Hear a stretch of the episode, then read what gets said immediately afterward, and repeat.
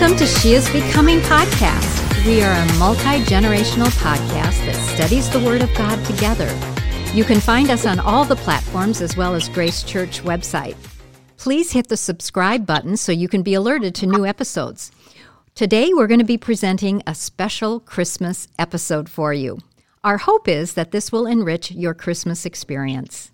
And Delaney, you're joining us by phone today. You are not feeling well. A little COVID has struck your home. And I have it. I got it, but I'm okay. Good. You are okay, and you're doing well with it, but you couldn't be here with me today, but we are together praising God for technology. Amen. I'm glad to be doing something with my time, actually. So This is great. Yeah, I understand you're kind of confined to one room in your house. I am in one room. I'm the only one who has COVID, so we're all quarantined, but I have to be alone in my bedroom. So please just pray for my mental health. Yes, no kidding. All right, Delaney, why don't you just introduce how we're going to approach our Christmas topic today?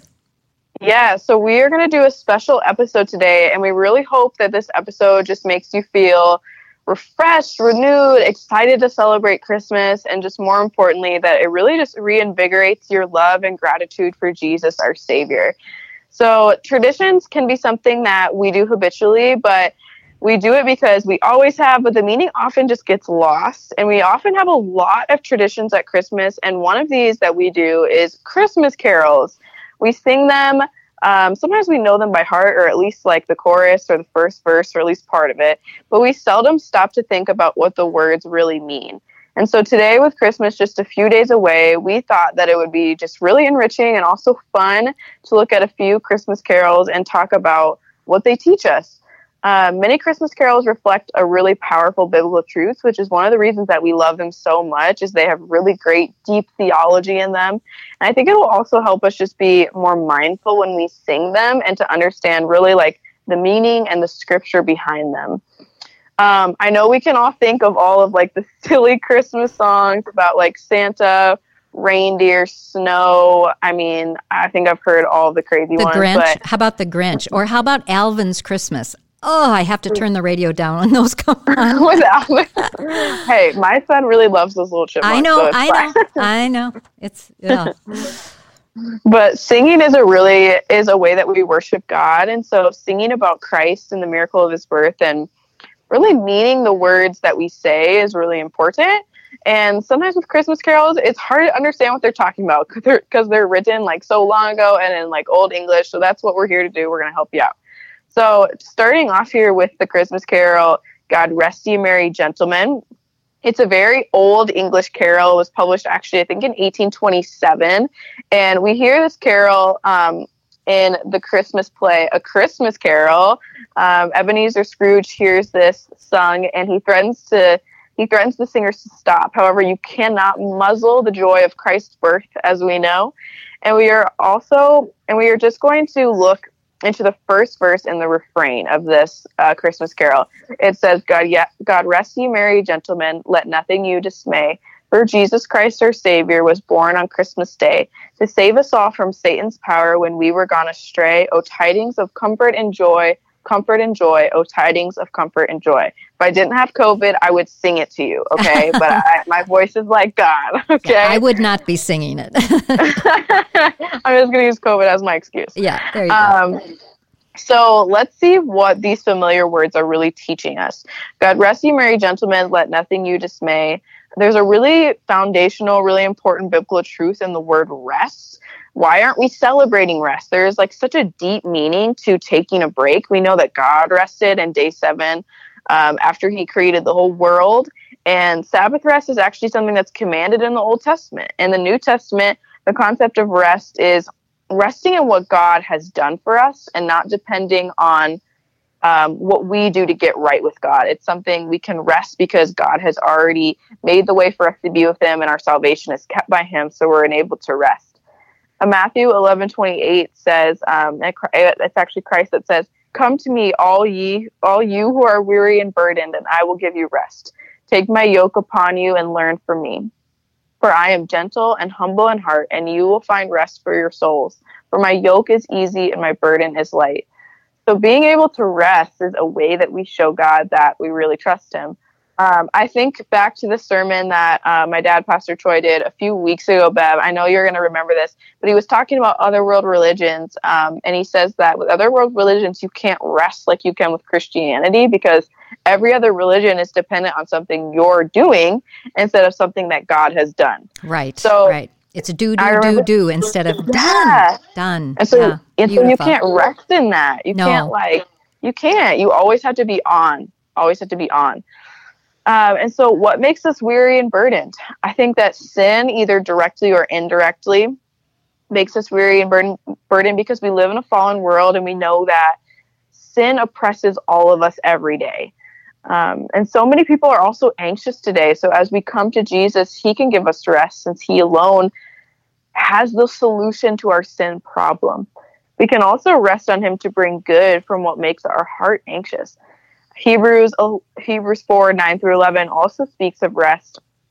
And it says that we can have when we put our faith in Christ.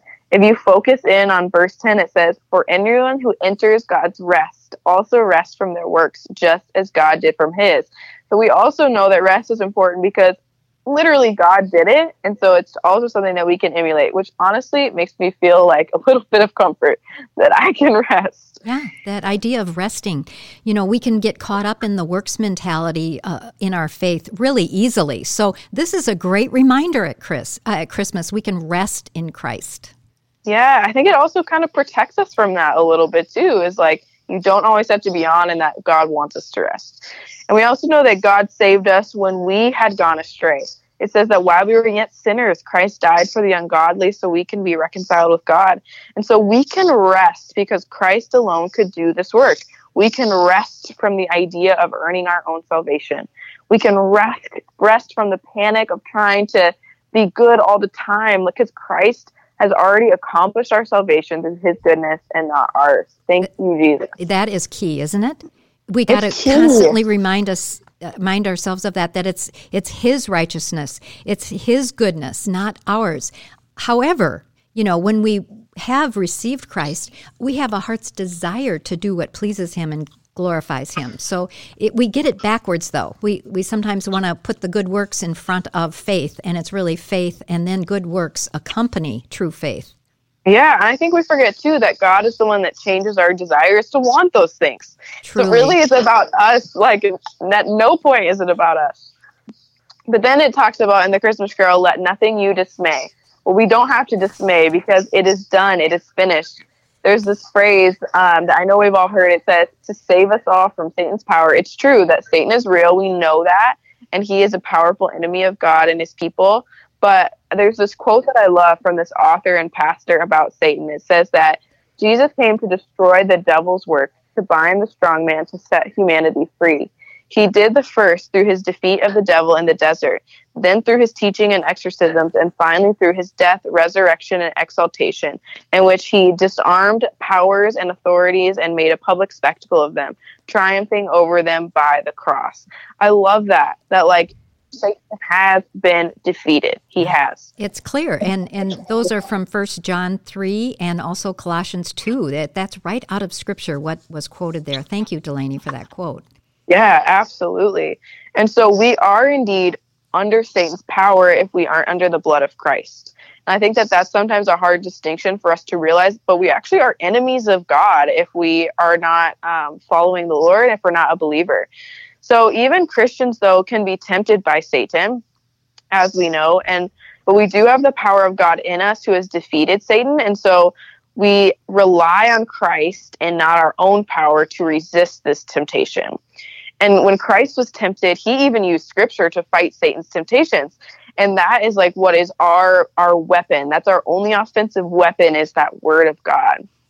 And so the refrain of the Christmas Carol celebrates all of those truths that we found in this very short verse. "O tidings of comfort and joy" is also repeated 3 times.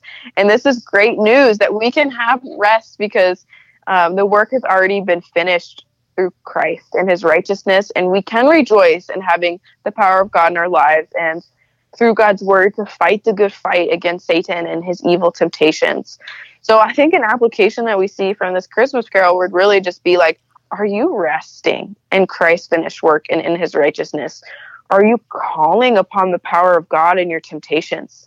He has defeated the enemy, yet we cannot defeat him in our own strength. So we need to celebrate these good tidings, this good news, and we need to be comforted and be filled with joy for all that Christ has done, and that Christ was born on Christmas and all the things that he has done for us.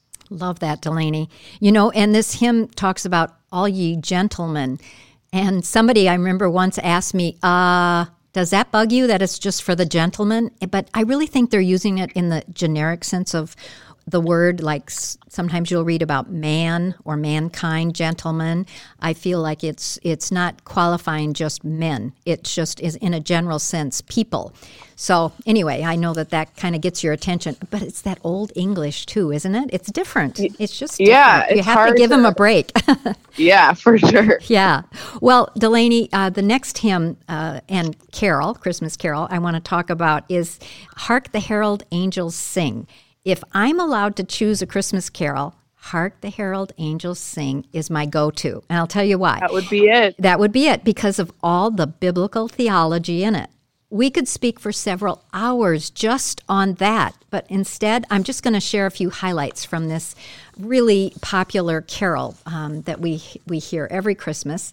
Let's start with verse 1 highlight. It says, Hark the Herald Angels Sing. I believe this refers then to that angelic choir that announced the birth of Christ to the shepherds in the field. Hark the herald angels sing. Can you just picture it in your head, you know, of that scene, dark, and all of a sudden these angels light up the sky singing and telling these lowly shepherds about the birth of Christ. This fact that these words were said to shepherds really gives me pause. God sending a full angelic choir to announce the birth of his son to shepherds. And shepherds in this society of this day were insignificant. They were kept away from the city. They didn't want their kind or their filth in the city. So, I mean, just the fact that God went to them and allowed them to be the ones to show up at Jesus's birth. How about that, huh? Isn't that just well, it shows like a lot about who God is. Yeah, it shows so much about him. It does. It really does. And I feel like those one of those shepherds, just that God found me in the darkness and showed me the light of Christ. Well, and then the next word is, glory to the newborn King, peace on earth and mercy mild, God and sinners reconciled. Right there, just the hymn is worth singing, right there. This is the theme of the whole Bible. Reconciliation for God and mankind after the fall of sin and rebellion against God. It's redemption. The plan has always been redemption and reconciliation. And this is what Christ did. Only through Christ and his atoning work on the cross for our sins can we be reconciled to God by faith in Christ. Going on, it says, with angelic hosts proclaim, Christ is born in Bethlehem. You know, it was prophesied that the long-awaited Messiah would reconcile us to God, and he would be born in Bethlehem. Now, Bethlehem, I've been to the Holy Land, and Bethlehem's just a small little town not far from Jerusalem. You know, maybe like a half a day's walk there. You find prophecy in the Bible, especially the book of Micah, chapter 5. Listen to what it says about the prophecy of this Messiah that was long awaited, some details about his birth. But you, O Bethlehem, though you are small among the clans of Judah, out of you will come for me one who will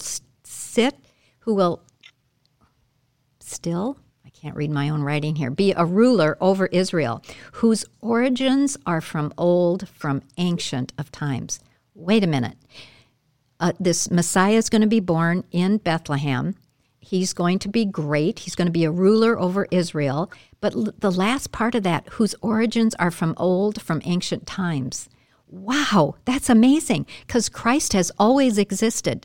Sometimes we forget that. We think he was born on Christmas Day. Well, he took on flesh on Christmas Day, but he has always been there, always has been with the Father at creation. All things were made through him. I mean, so Christ has always been from old, from ancient of times. I love that part of that prophecy. You know, some people have counted some 300 prophecies that Christ fulfilled in his coming. It's 300. It's unbelievable. All that you have to do is Google this and like prophecies of Christ, and you'll come up with a list of 300. Then there's a smaller list of 64 and then 24. You should get that out and write them down or put them in your Bible and, you know, share those with your kids. It is so faith-building to realize how many prophecies Christ's coming fulfilled. In fact, one woman I know, a dear woman, she came to a Bible class that I was in, and she didn't have a faith. She was a part of another faith and didn't know Christ. But when she started hearing about all the prophecies, she changed religions and confess Christ as her Lord and Savior. So it's a powerful tool, and I think it's a great teaching item for our family as well. And then let's go into verse 2, offspring of the virgin's womb. Now this is important. Here's some important theology again. It's important because Jesus is sinless, and so not having a human father and having Mary be a virgin, this was, you know, conceived in a way that did not transfer that original sin to Jesus, like it's transferred to us from our parents. So this is a very important theological point. Going on, it says, veiled in flesh, the Godhead see. Hail his incarnate deity. Jesus is God in flesh. He is the one with God. He's one with God, the Father, and the Holy Spirit. In John chapter 14, Christ said it himself. Philip asked Christ to show them the Father, and that will be enough for them. Jesus said back to him, don't you know me, Philip? Even after I've been with you and among you in such a long time? Anyone who has seen me has seen the Father. How can you say, show us the Father? Don't you believe that I am in the Father and the Father is in me? And then even more clear to this fact of, veiled in flesh the Godhead see, Jesus says in John 10, I and the Father are one.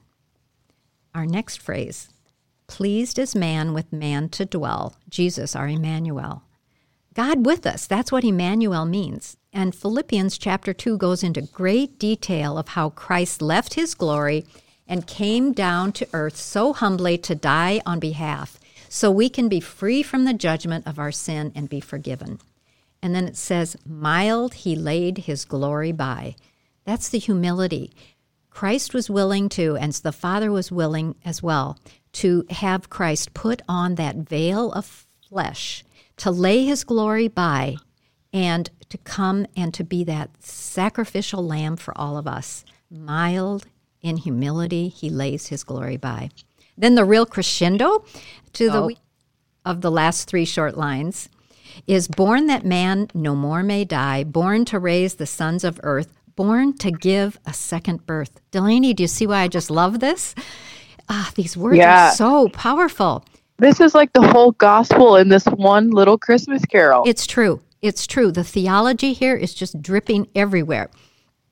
Jesus, through his resurrection from the dead, promises eternal life for those who know him as Savior.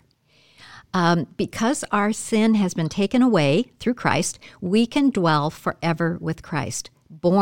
Jesus was born that man no more may die. He gives us eternal life. Our physical body dies, but spiritually we're made alive. Born to raise the sons of earth, us. He was born to give a second birth, that second birth of confessing Christ. See, the Lord is holy, and only holy people can have fellowship with him in his forever kingdom. We give Christ all our sin through repentance. Then we are given Christ's holiness through faith in him. That's amazing. In fact, one author called that the amazing exchange. It's quite the exchange. Our sin, his righteousness. The second birth is right out of the Bible, and in particular, John 3. Delaney, remember the story of Nicodemus coming to Jesus at night? And what astounding statement does he tell Jesus? You must be born again. Martin Luther was quoted as writing, born once, die twice. Born twice, die once. So when we're born twice, when we're born of not only the flesh, but we're born of the Spirit of God through faith in Christ, We only die once. Our physical body only dies, but our spiritually, we are alive. I love that. So is Jesus described here the Jesus that you know, listeners? Have you received the second birth through faith in Christ? Well, briefly now, the final Christmas carol is Go Tell It on the Mountain. I always like to think about this at Christmas, too. Is it really good? Good. Yeah, because it's so upbeat. It is very upbeat, and it really is the response to Christmas, right? Yeah, I love it. Yeah, go tell it on a mountain. In other words, go tell it to everybody. The melody now of this old song was that it was an old spiritual, and it didn't have words to it for a long time. It just was kind of a melody. But then there was a man by the name of John Work, and he was determined to save the heritage of these spirituals. And so he wrote stanzas to the melody. And the refrain goes something like this. Go tell it on the mountain, over the hills and everywhere. Go tell it on the mountain that Jesus Christ is born. So we find the same ideas in Isaiah 40.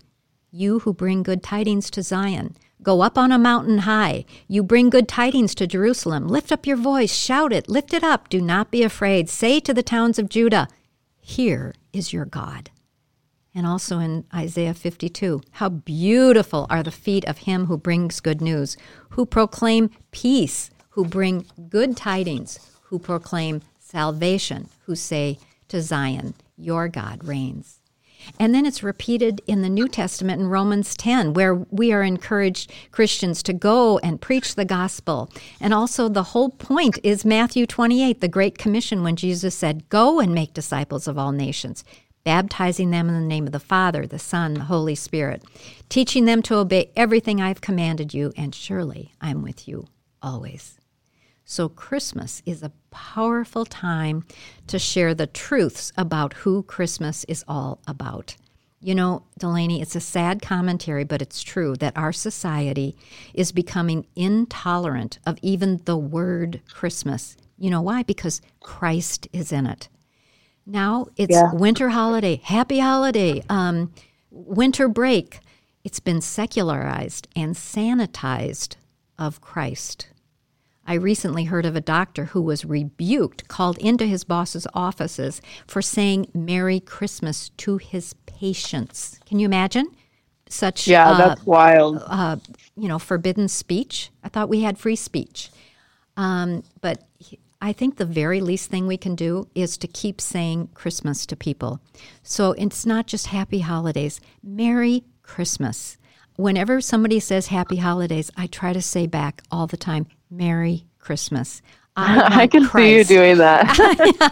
I want Christ to stay in our Christmas. You know, they're happy to take our Christmas dollars, but they're not happy with our Christ. And that offends me, actually. You know, Delaney, I know you have some cute things you could maybe share, too. There are so many things we can do in order to go tell it on the mountain. Go tell the good news about Christ at this time of year. Could you just give us a couple of suggestions? Yeah, I think Christmas is such an easy time to bring up talking about Christ because there's so many ways to bridge the conversation. I think one of the biggest ones is inviting people to Christmas Eve service, just asking them what are you doing around you can even say, what are you doing around Christmas, or how are you guys celebrating this year? And then inviting them, I think, is one of the easiest ways because frankly, everyone's going to church on Christmas Eve, pretty much. Yeah. So just invite them. And then just asking them, what are traditions that they do? And I think it's such an easy segue to bring up, what you and your family do or what you do by yourself to just really keep Christmas being about Christ. What are you doing with Jax? Well, right now I'm doing nothing with Jax. Your 4-year-old, yeah. Oh, that was probably not good timing on that question. Oh, I'm not really doing a lot with Jax right now, but we have been actually reading, I don't remember where we started, but we've been reading the Christmas story, and I think we're just going to keep continuing all the way through Christ's death and resurrection, but just really sharing with him that, this is what it's about. And I actually started doing this way before I think we started doing it at the beginning of December. And so now we're almost at the point where we're at Christ's crucifixion. Obviously, this has been put on hold a little bit with me, but he's still doing it.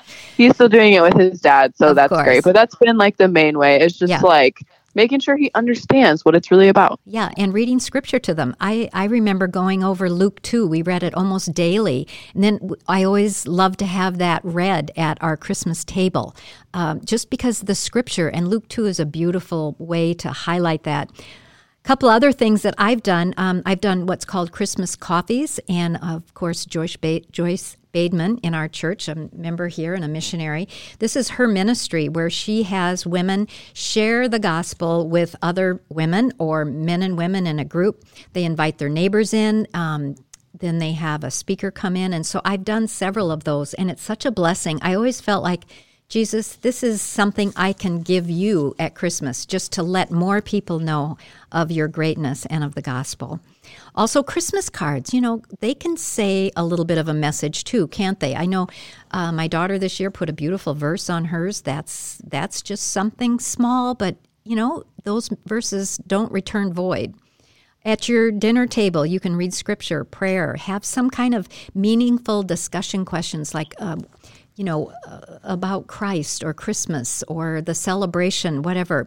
But have more meaningful discussion. Have scriptures by everybody's place to read related to the Christmas story. That's sometimes really very general and easy to do. The way we greet people, like I said, Merry Christmas, not Happy Holidays. I'm grinding my teeth. And then also the meaning of all the symbols at Christmas.